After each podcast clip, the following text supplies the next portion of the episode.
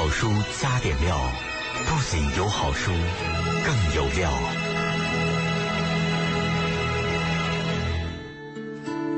我们今天在呃推麦之前，一直都在围绕着今天在好书加点料。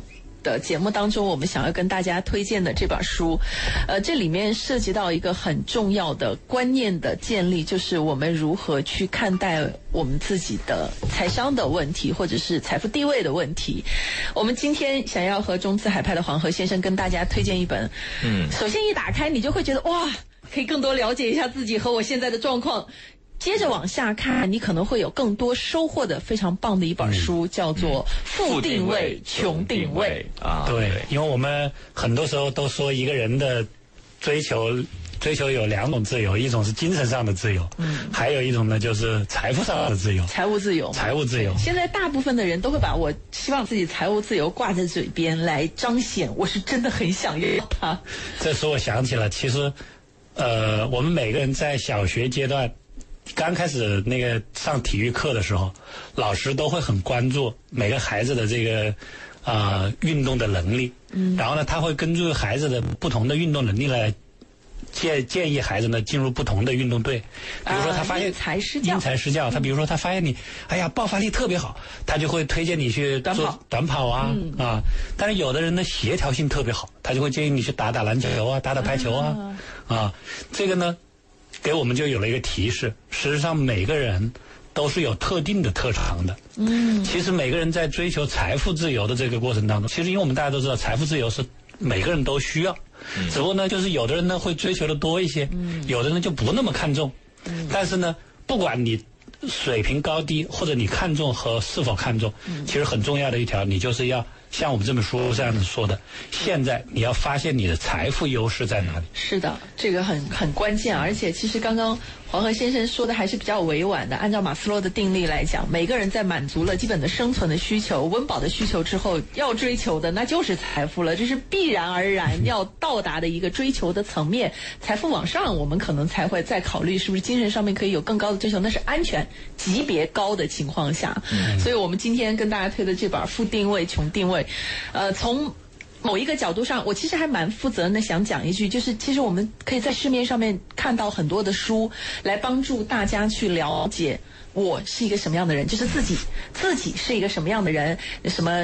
测你是什么人格、什么色彩、什么星座也好、属相也好，所有的这些，其实无非就是因为我对自己很好奇，我想知道我有一些什么样的特质。但是我还真的蛮想讲，很少有书来告诉你，在财富这件事情当中，在财商这件事情当中，在如何挣钱以及挣钱的能力这件事情当中，你可以知道你是什么样的人，你处在什么样的地位，很少很少很少。其实呢，我觉得今天在讲这本书之前，我还是挺有感触的哈。呃，我们之前在节目当中也聊过一些实操性的理财的书籍，比如说像《三十岁挣到六百万》呐，还有这个呃“四本存折挣大钱”的那本书，都是比较偏向于就实际的那种呃技能啊，理财技能上面。那今天聊的这个“富定位穷定位”呢，其实我在一早就把它界定为一本财商的书。对，什么叫财商的书？大家可能都已经听说过两本很有名的财商的书，叫《穷爸爸富爸爸》。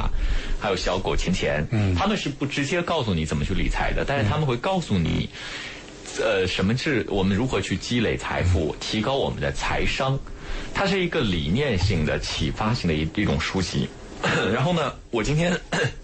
为什么特别有感触呢？因为我最近刚好看一个话题啊，就说为什么大城市的房价那么高，我仍然劝你留下来哈。然后他当时里面就谈到，就是很多人人生的选择呀，我们是被这个时代往前推着走的。很多时候你在做选择的时候，你不知道你未来的通向哪条路。但是做走过十年，你会发现，十年之前一个回了老家，一个留在深圳，可能十年之后你们的命运完全不一样。对，这就是。处在这个时代洪流当中，一个人如何去借势？那所以，我们如一既然已经来到深圳这个超一线大城市，我们每个人都想在这里获得更好的生活。其中一个很重要的东西，说我们每一个深圳人其实对于财富的概念都要远远胜过其他地方的人。所以，富定位穷定位，我觉得它是一本特别适合我们去呃去去摸索，在这样的一座城市当中如何快速的攀爬自己的财富阶梯的一本书。对对，如果您对我们今天聊。聊的《富定位、穷定位》这本财商的书籍感兴趣的话，您可以在我们的微信当中搜索公众号“文化很有料”。那您在关注了“文化很有料”之后，可以回复。定位这两个字就会弹出我们这本书的二维码，它是测试了你的性格，就你的天赋类型，并且评估了你经济状况，也就是你的财富等级，然后告诉你你的人生阶段该怎么去做，如何从一个阶梯一个阶梯的往上走。我觉得这是一本还是蛮有意思的哈。虽然说可能如果完全没有理财观念、完全没有理财基础的人，其实看起来会有一点辛苦，但是它确实很值得你一看。对，这个负定位、穷定位。这本书的作者呢是罗杰·詹姆斯·汉密尔顿，他呢是一位那个啊外国人，但是呢他是生在香港，他在剑桥求学，并且在那剑桥期间呢也创办了第一家公司。然后呢，他三十岁之前呢已经累积了千万身家，成为了国际实业家，并且是起点大学的高管毕业生。因为我们大家知道，起点就是啊这个很多的这种。创业和财富创造的这个一个奇迹大学，然后他写这本书的目的呢是在于什么呢？因为罗杰他相信每个人都具备开发个人金融知识的能力，他创造的这个财富 GPS 定位系统。在全球呢，已经拥有了十五万户的订户。其实这个是几年前，我前一段时间还查了一下数据。目前来讲，这个财富定位系统呢，成为了我们这样讲财商系财商教育当中目前最热门的啊一个类一个类目。其实呢，刚才讲到这个呃，我们的作者这么厉害之外，更重要的是，他也得到了《穷爸爸富爸爸》。作者的推荐，也有新财富大师的这个鼎力推荐。其实这本书里面呢，呃，在我们这个书的封背面上呢，其实就有一个一个很有意思的这个，就是就是说，他把我们每一个人的财商能力，就比作是你到一个九层宝塔里面去寻宝。嗯。你究竟，嗯，你处于哪一层很重要。然后你应该去到哪一层，这也是你需要要做的一个计划。所以本书实际上富定位、穷定位呢，它很重要的又是一个百万富翁大师的制定计划。那要制定这个东西，你首先就要先了解自己。对，我处于一个什么样的能力？对，你比如说他这个九层宝塔，实际上呢，就是每三层呃每三级为一大层，那那个比如说财富基础层。你在财富基层这一的话呢，就分成了这个红外层、红色层跟橘色层，分别是我们讲的理财的这个财商教育当中的这个牺牲者、幸存者和劳动者。只要是你基本上还在这三个层级的话，那你就是在财富的基层这一层级。那个，其实我们很多人，很多人刚刚走上社会的头几年的时候，当然也有少数人已经走上社会二三十年了，还处于这个层级。嗯，啊，这个就是，就是说没有。读懂这个财富的这个层级，就没有摸索出这个。如何去去获得财富的一个门路哈？嗯，呃，我们它是这样的，这本书它有两个维度，第一个维度是先了解你自己，对你你更加适合哪个方向去发展，你更比较偏向于哪一种事业型哈？比如说我今天一上来我就问黄总说，黄总我一看你就是发电机型的，就是你是那种呃敢想敢干，就行动力很强，就是比较有想法那种人。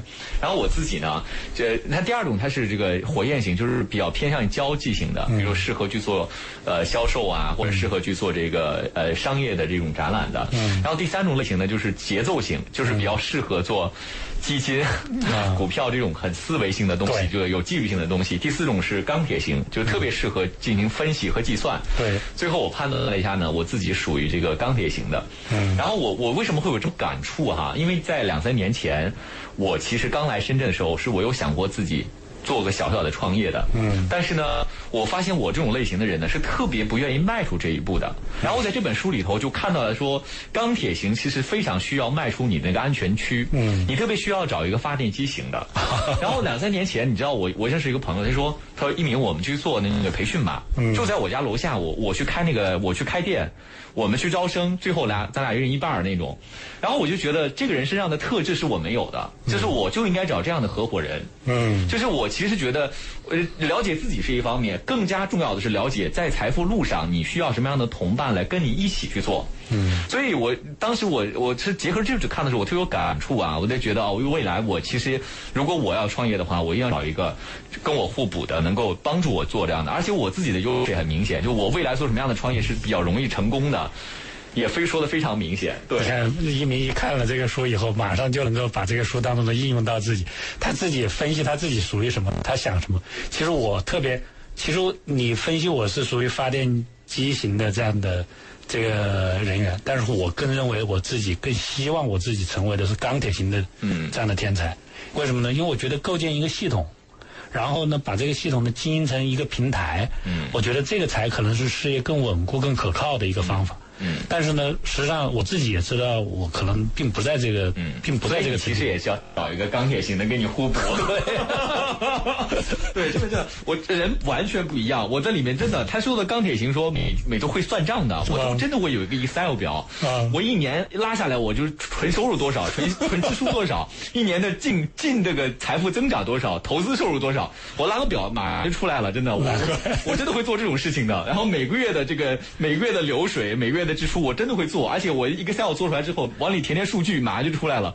然后我才发现，真的，我真的就属那种比较偏向于这个钢铁型的。其实我觉得你你你刚才的时候说，你说你在橘色层到黄色层这个之间，就是财富金字塔的这个第第三级到第四级之间，我还是偏偏向偏向于，其实你已经进入到了这个绿色层王和那个蓝色层进进发的这个角度，也就是说，你到了财富事业层的第二级跟第三级。其实我是什么样的类型呢？一点都不重要。我觉得最重要的是，大家所有人都知道自己的类型。对。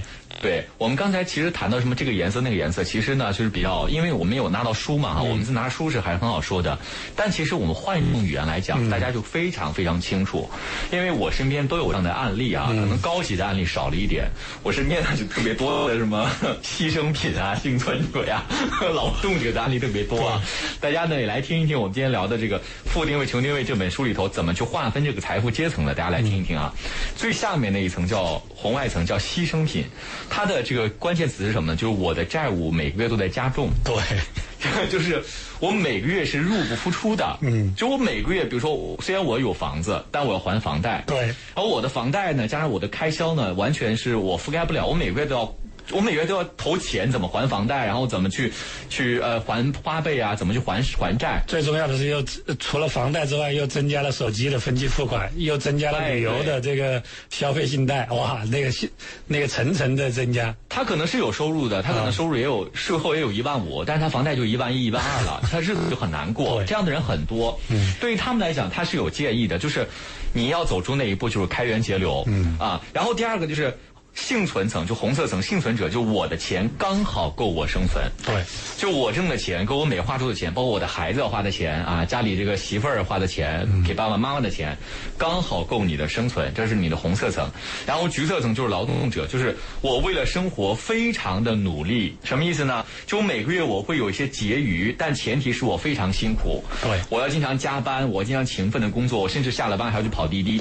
实际上严严格意义上来讲，就是我们广东话说的手不能停，口不能停。哎，对，而且就是到了下一层，其实还是刚才黄总说到这个问题，就是手停口停，就是我爱我的工作，我创造自己的事业，但前提是。我必须要亲自出马，嗯事情才能搞定，这就是独奏者。嗯到下一个层面就是合奏者，就是我通过跟团队。来创造财富，比如说吧，这个说的好听一点叫合作者，说的不好听一点，其实就是老板，小老板。对就我今天不上班没关系，我的店还开门，对我的这个团队还在开门，对吧？对我请了假没关系，我底下的人还得干活，对吧？指挥家就是我管理了几个团队，嗯那可能刚才那个就是我是一个部门领导或者小公司，我现在是连锁，嗯吧？我有好几个店在给我赚钱，嗯，再往后那就是高级的了，我身边压力就很少了，什么受什么 受托者。对，什么受托者呀、作曲家传奇啊，传奇这就不说了啊。我其实我觉得我们大部分的人可能都不在这个圈层里头。嗯 对，好，我们先聊的是《富定位穷定位》一本书啊，它是一个启发财商的一本书。帮助你了解你自己的财富优势，而且帮你判断和评估你自己的这个财富等级。那如果您对我们今天聊的这本书有兴趣的话，您可以在微信当中搜索我们的公众号“文化很有料”。那您在关注了“文化很有料”之后，可以回复“呃定位”这两个字，就会弹出我们这本书的二维码。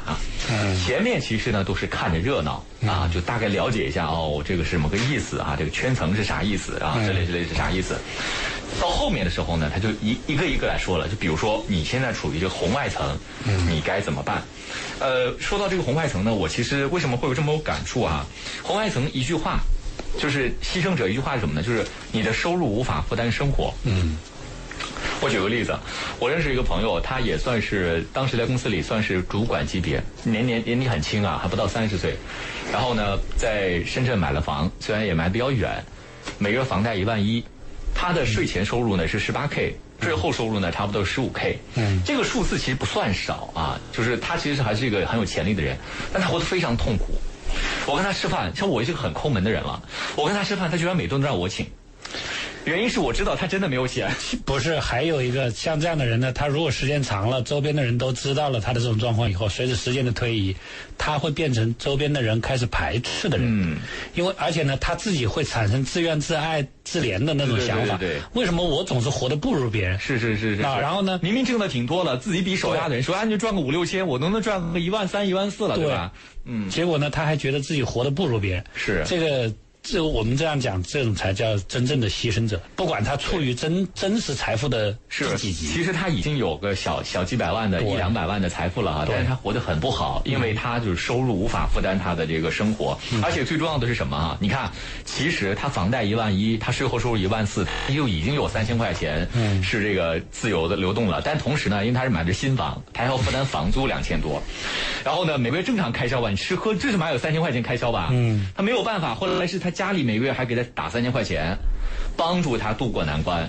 其实我把第一层、第二层、第三层的我形象我形的我形象的比喻成就是这样的，就是第第一层的人就是在财富的路上是跑马拉松者，他们在永远在不停的跑，不停的在追。第二层呢，这个幸存者呢，我把它比喻成呢就是中长跑选中跑选手，他们呢时不时的可以跑跑，但偶尔可以休息一下，所以他们是属于幸存者。另外一层呢是真正的讲就是劳动者，他总是要短期冲刺。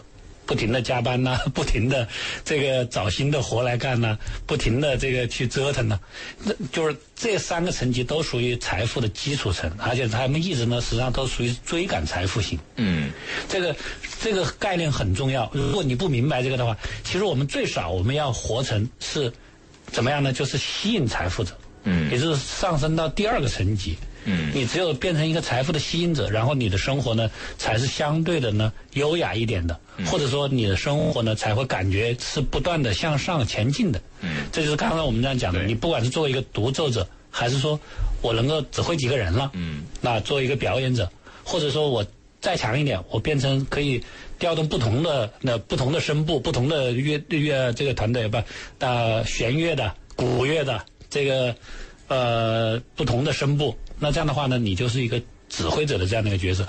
这种这三种人，你们发现了没有？不管是独奏者还是表演者还是指挥家，前提条件就是他们一定要都是吸引别人的。嗯，就财富是跟着他走的。这这个时候就给了我们第一层财商的一个重要的教育，你一定要有吸引财富的能力，嗯，这个很重要。要不然的话，你总是在追赶财富，那你这个活的就人很很累。嗯，这个黄总说的是一个比较宏观的一个概念哈。那我们回到本书里头呢，其实他也谈到了，就是说，假如你活在最底层，就比如说我们刚才我那个朋友啊，说不出了，那怎么办呢？其实我们在之前的书当中都说过，嗯首先是测算你自己的现金流，嗯就是你要搞得很清楚，就你每个月至少铁打不动的支出，比如说你房贷，嗯，还有你的开销、你的房租，这是铁打不动的啊。然后呢，另外一点就是要你要采取行动干嘛？尽量的增加你的这个现金流。嗯，我的这个朋友在年后换了一份工作，从这个税前的。从税后十四 k 左右变成现在税后十八 k，嗯，你不要看他只多了四 k 左右哈，嗯，多了这四 k 啊，他的生活就好过多了。对，他以前每个月都要欠两三千块钱，但他现在每个月还能剩个一两千块钱，两三千块钱，这是完全不一样的感觉。我就后来接触他，我感觉他心态完全不一样。嗯，他之前每个月都很紧张，每个月都很焦虑，现在就很好了，就就完全生活能够能够能够能够过得比较宽裕一点。生活可以自理。对。然后呢，重要一点是什么？他当时是不敢换工作的，他觉得自己现在这份工作挺好的。那真的是在强烈的生活压力之下哈、找到了一个更好的工作，他才改变了他的生活，才从这个红外层到了红色层，从幸存从这个幸存者到了这个到从牺牲者到了幸存者。嗯，然后我说一下呢，这个书里头呢，它根据不同不同类型啊，比如我们在前面已经测算过自己什么类型，它根据四个不同的类型呢，给你一个相对的建议。比如说呢，他对发电机型的这个人呢，他的建议什么呢？就是停止投资就是赚。嗯，就很多人呢，其实他还没挣多少钱呢，也没积攒多少钱呢，他就瞎投资。嗯，啊，今天买买这个，明天买买那个。你看我这两天又身边好多人 P to P 爆雷了。你好不容易攒一点钱，对吧？几万块钱就投进去了，又你看打了水漂了。甚至有些钱还是从爸妈那儿拿来的，对吧？那发电型其实他是敢想敢做的人，对吧？他但是呢，他问题就是风险意识比较差。所以说，首先对你来讲，你就是测算你的现金流，就你每月能挣多少钱，能干多少钱，然后怎么怎么地，就先不要去想投资的事儿啊，把自己搞清楚一点。然后呢，火焰型的人才呢，就是火焰型特别喜欢跟别人来往。最不感兴趣的就是追踪数字，但恰恰对他们来讲，我们说了，从这个最底层往上走，第一步就是测算现金流。所以火焰型的人是一定要首先要搞清楚自己的收入的。然后节奏型天才呢，就是要埋头苦干，更要抬头看天。就节奏型的人，其实他是比较容易知道自己的现金流。这两种人还要克服两种心理。第一种人呢，要克服的心理是什么？我就这么点钱，我自己都掰着手指头算过来，还要你你还要让我。这个去测算还要让我记账，这个也太不合情理了吧？等我要是有了一个亿了以后，有有有有了一千万以后，你再让我分析一下记个账，那还有点意思。嗯。那所以他由于他永远都不用分析，永远也不用记账。这些人他永远都还在最底层。而且这些人还特别喜欢就是买彩票。对，就是会奢望一些就是幸运的事情发生啊。然后你看又反过来了，你看刚才我们说的这个火焰型啊、发电机型，他们是比较偏向于这个。敢想敢做，但是不注重细节。那反过来，节奏型和这个钢铁型呢？他们特别干嘛？他们特他们擅长思考分析，但他们知道这些东西，什么测算现金流啊，这这这这。但是什么呢？他们永远守着现在的这个。坚持做一份低收入的工作而不愿意放手，嗯，而且常常因为担心风险而不敢做决定。你看人与人之间他就是很不同，因为我就明显感觉这是我以前的我，对吧？就是我总是能看到事情的风险和缺点，我不愿意踏出这个危险这个区域。这个呢，就这个要克服的就是我们在财富路上的第二个心理风险，就是你一定要有一个有一个有一个财富的这个财商的一个关键值，就是要敢于加杠杆。嗯，这个加杠杆呢是从两个意思上，一个是呢你你要你要认定，就刚你讲的这种状况，实际上很大程度上是因为在财富的路上是你一个人独自前行，嗯，所以你很害怕各种风险。这个时候，如果你要能够结交一波结交一些同呃相同的人，或者跟别人一起共同创造财富，这个时候呢，很多的时候风险呢都会被在分析的过程当中，在排除的过程当中就会。消失于无形了，所以这个时候是个人需要是需要个人去加杠杆的。这个加杠杆重点来讲，就是要别人和别人一起同行去创造财富。嗯，好，我们今天聊的是《富定位穷定位》这本书啊，它是一本让你了解自己的财富优势，并且了解自己的财富等级，并且给出相应的呃理财建议的一本书，也是一本启发财商的一本书。那如果您对这本书感兴趣的话，您可以在微信当中搜索我们的公众号“文化很有料”。那您。今天的好书加点料，我们和中资海派的黄河先生共同为大家推荐一本《富定位穷定位》啊。其实我觉得在节目的上半部分，我们说了很多的例子来跟大家，其实也还只是讲到了，就是在《富定位穷定位》这本书当中做的财富分层的 比较比较普遍的层级，就更多人数的这个层级。我其实觉得这个。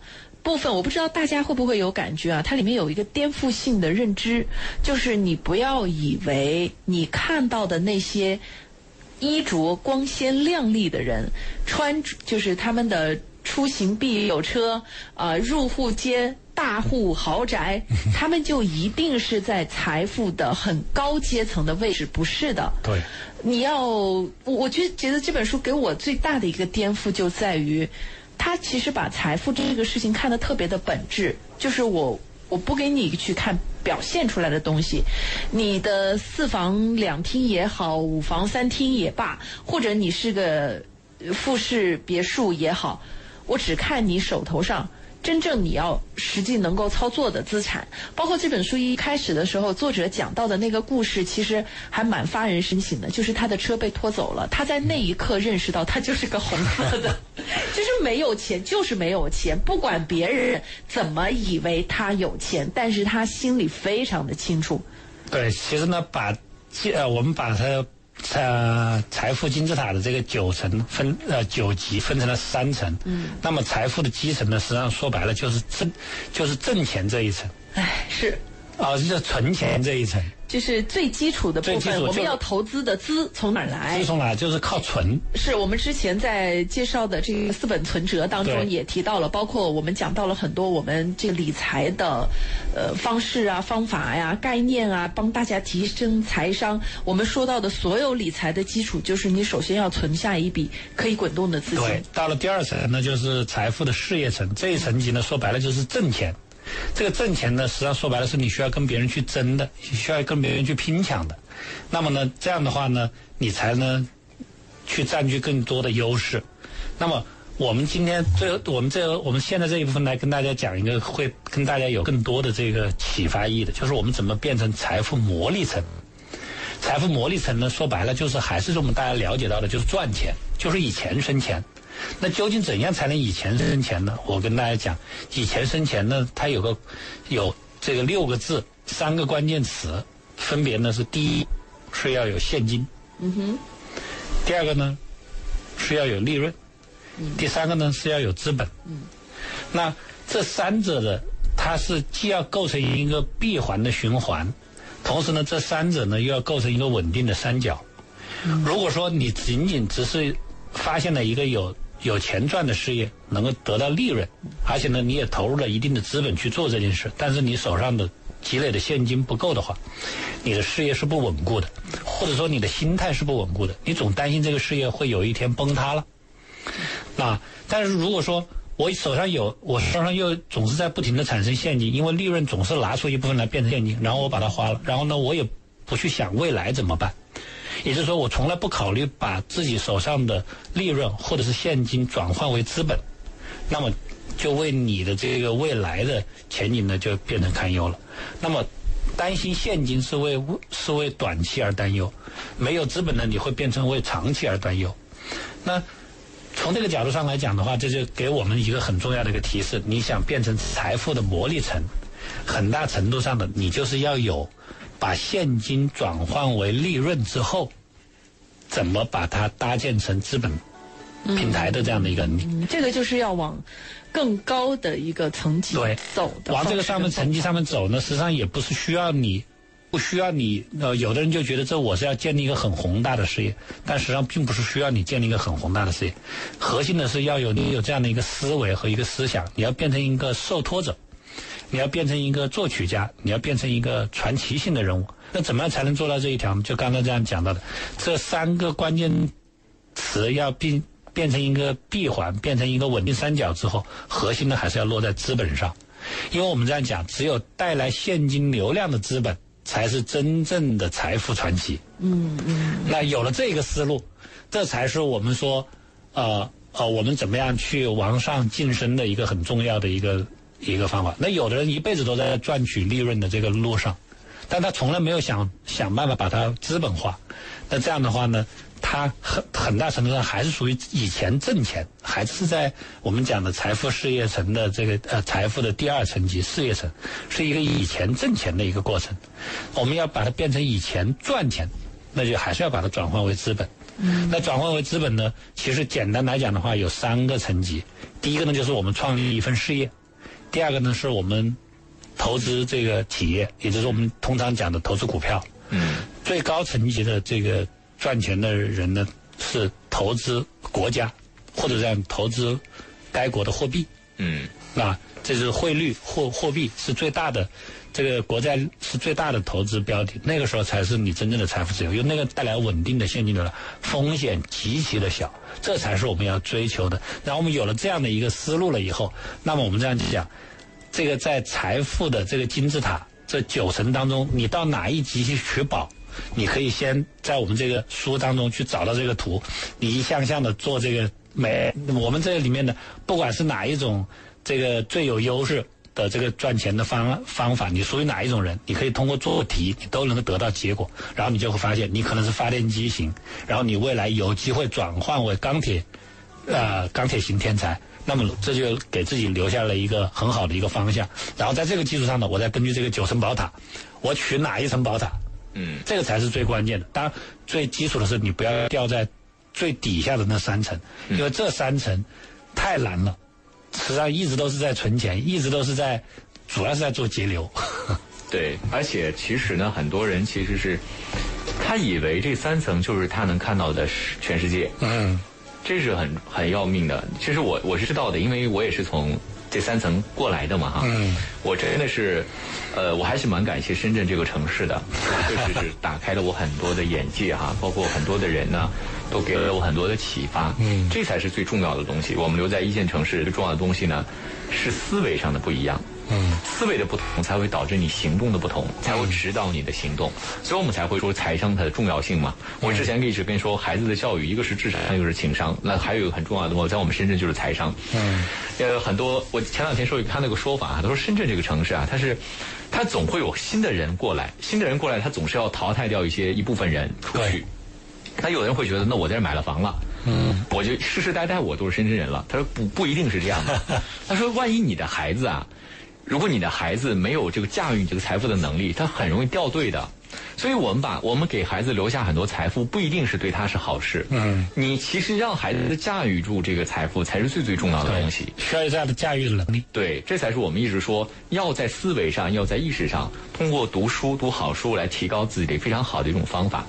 我们今天聊的是《富定位、穷定位》这本书。如果您对这本书感兴趣的话，您可以在微信当中搜索我们的公众号“文化很有料”。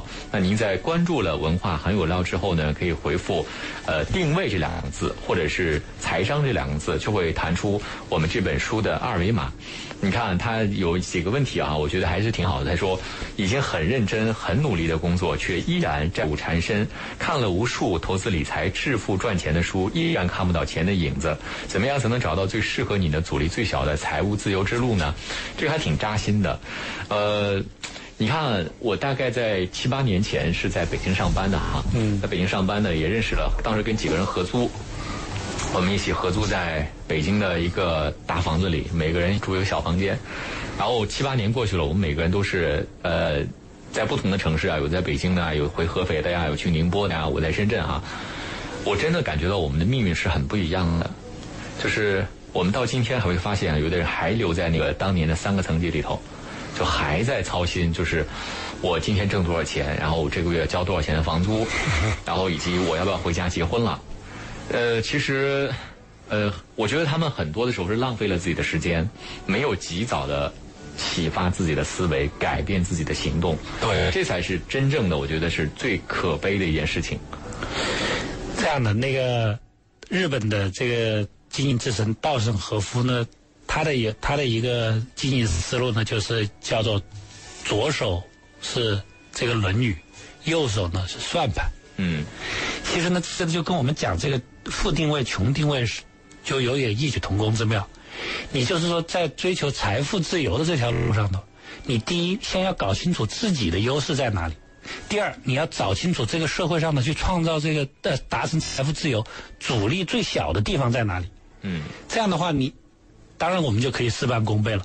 否则，如果你连这个思路都还没建立起来，那我们经营为什么这样讲？经营企业的时候一定要着手《论语》呢？那我就我《论语》，我就是要讲清楚我企业的这个最高的宗旨、最高的理念、最高的这个追求是什么。但是另一方面，我右手一定要有算盘，嗯对吧？什么钱该花，什么钱不该花，什么时候钱什么时候花，嗯啊，然后花的不对该怎么惩罚，花那个赚的好该怎么奖励，我一定要有个算盘，铁算盘，嗯然后做的很清楚。那这样的话，就给我们告诉给我们了，怎么样才能真正的做一个财务自由的计划呢？或者我怎么才能成为一个百万富翁呢？嗯你是要有一个思路的，这个思路就是我们整本书就告诉你，就是你左手你要找清楚，你究竟是你的财商能力、财商水平去到哪个层级，嗯然后别人是什么样的。第二个，这个社会上的哪些地方对针对你这样性格的人，针对你这样的财商的能力的人，是创造财富是容易的。嗯，你在这个地方着力，你在这个地方去下手，相对就变得容易了，而不是说整天的就是埋怨，哎呀，那个，嗯，你有个好爸爸，当然就从另外一个角度来找准定位，我的定位在哪里？对这个定位呢做出来了以后呢，其实呢也给了我们一个思路。其实想一想，回想一下，中国的城市的竞争呢，实际上很大程度上的也是一个对自我认知有了很清晰了之后，重新做了定位，然后再找准这个最优势的地方发力。那深圳和广州的竞争是中国最白热化的城市竞争了。啊，你看现在广州的这个汽车工业是发展的非常之好、非常之好的。但是我们深圳呢，在这个呃这个消费电子这个行业，又做的独步全球，那各有千秋的。其实这两个城市做的都非常棒。如果放在全世界的这个维度上来讲的话，这两个城市都是有了超强的财商能力的城市，所以他们都找到了自己最优势的行业去发展。嗯所以他们才能够成为短短的三四十年里头晋升到全球前一百前一百竞争力的城市当中。嗯这个就是很重要的。那有些城市呢，明显的就是，当然我我不能具体指中国的哪个城市啊，嗯就我们中国有几个城市，啊，就明显的在这个过程当中，他就是典型的这种财自己这个财商的能力不够，这个定位呢有点飘忽不定。你看啊，现在日本人做这个家用电器做的这么好。对吧？赚全世界的人钱，他也就决定去做家用电器。然后过两年了以后，发现家用电器不那么好做了。然后你看看那些人啊，做这个化妆品做的很做的很好，那他又开始又来发力搞化妆品。但实际上很大程度上呢，他就是没有找准他自己究竟是什么能力最强，他这个区位优势在哪里，他城市的能力在哪里。第二个，他也没找清楚。他没有去抬头去看别人是怎么创造财富的，下一步应该财富的容易创造的点在哪里？那我们深圳在过去的这几这几年里头，迅速又做了一个全新的一个一呃一个全新的定位，就是希望我们在高科技服务领域，在高在这个生物科生物科技的这个研发的领域，我们希望能够寻找到突破点。那这个就为深圳的下一步，这个就是典型的这个城市的财商就是在这里。所以刚才。呃，一鸣讲的这个，我也一下子突然想起了，就是在我刚刚走上刚刚走上社会的时候，其实我那个时候也犯过很多这个年轻人都会常犯的错。你比如说，我很大程度上我还是喜欢买车，可能我很早就买车啊，买也买豪也买也也也买豪车，但实际上回想一下的时候，实际上你没必要有那么多辆车，对，是。对不对？这典型的来讲的话，就是属于但是黄河先生再来一次，你还会买的。啊，我们但是前提条件还是你先要知，道和不知道但是前提条件先要知道这些对呃呃可能在哪里。我做一个小小的总结吧哈，我们做了很多次关于这个理财知识的普及啊，包括我们今天主要讲的是一个理念上的一个普及哈。其实大家呢，呃，所有的东西它都是万北归元的。我们从学校里出来，如果家庭条件一般的话，我们要靠自己白手起家的话，所有人都面对第一个问题就是如何积累第一 第一桶金的问题。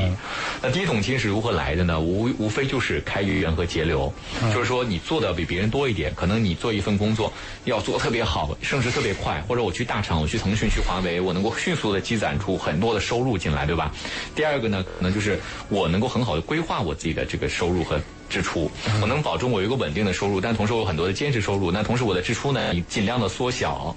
每一个人都有自己的方法，但万本归源就是开源和节流。对，当你有了第一笔资金的时候，你就要考虑这笔资金如何帮助你起飞了。这是我们说我们从理财过度向投资的一个过程，就是如何在我既工作，同时我这笔钱也在替我工作的一个过程。我们有可能去做，刚才说谈到有去做股票的，那坑很多，对吧？有去做基金的，那可能就是效果慢慢来，它会比较好，比较稳定。那也可能说，那我就买入房产，然后比如说我买入我现在这个房城市的房产等等，那么可能国金这些钱，它在无声无息的在帮助你，在做你的投资。当然，可能你也去买 P to P 了哈，你也可能去买什么原油好了啊，可能也都是一下归零了。在这个过程当中，你要学会鉴别风险，你要学会计算收益比率，你要学会哪个最适合你。结合你的时间和你的经验，我刚才就把我认识到的，我们从小白到我们如何的去去去理财，最核心的东西讲给大家听了。嗯，但在这个过程当中，有很多血肉的东西。我们其实，在节目当中分享过，像三十岁挣了六百万，还有这个四本存折，包括我们今天聊的副定位、穷定位，全部都在讲血和肉。嗯，对，如何去夯实，去真正的全方位的去提高你各方面的这个能力，这才是我们今天聊的。如果您对我们聊的是呃负定位、穷定位，包括我们刚才聊的其他几几本书感兴趣的话，您可以在微信当中搜索我们的公众号“文化很有料”。那您在关注了“文化很有料”之后呢，可以回复“定位”这两个字啊，或者是“财商”这两个字，就会弹出我们刚才说的这几本书的二维码。那今天呢，我其实，在负定位、穷定位里头，更多的会关注到人与人之间的差别。嗯，呃，尤其是我，因为我自己，我判断我自己是一个节奏型的嘛，或者所以钢铁型的，所以我特别在意哦，我我在。我会发现，确实，我找到了最合最适合我自己的这个路线啊，就可能就是规划我自己的收入和支出，嗯，而且比较理性的分析出一个很好的路径。你看，我有个同学，他就是去了长沙，去长沙之后的一件事情就是开了一个班儿，他是那种敢想敢做的，他可能不会像我这样存钱啊，去规划去理财，但是他每每每每个月赚的有我一年那么多，他也不需要像我这样去规划理财了，对不对？对，所以每个人他的方向是不一样的，但他下一步他要再上一个台阶，他就要跟我一样学习。去去去运用它的资本，嗯，万变不离其宗，我们都要把它学会，才能够更好的结合自己的优势和对方的优势进行理财和规划，对吧？对。其实一鸣刚刚说的那句话特别简单，不管你是在现在你自我判断也好，根据书的判断也好，你在财富的哪个阶层，你都可以找到空间和方法以及方向。来提升你自己，这本书几乎是全方位的包圆了你任何一个财富阶层，这按图索骥来吧。这本书其实还特别值得一一推，有机会的话还是大家可以看一看。时间关系，我们大家可以在微信当中搜索公众号“文化很有料”。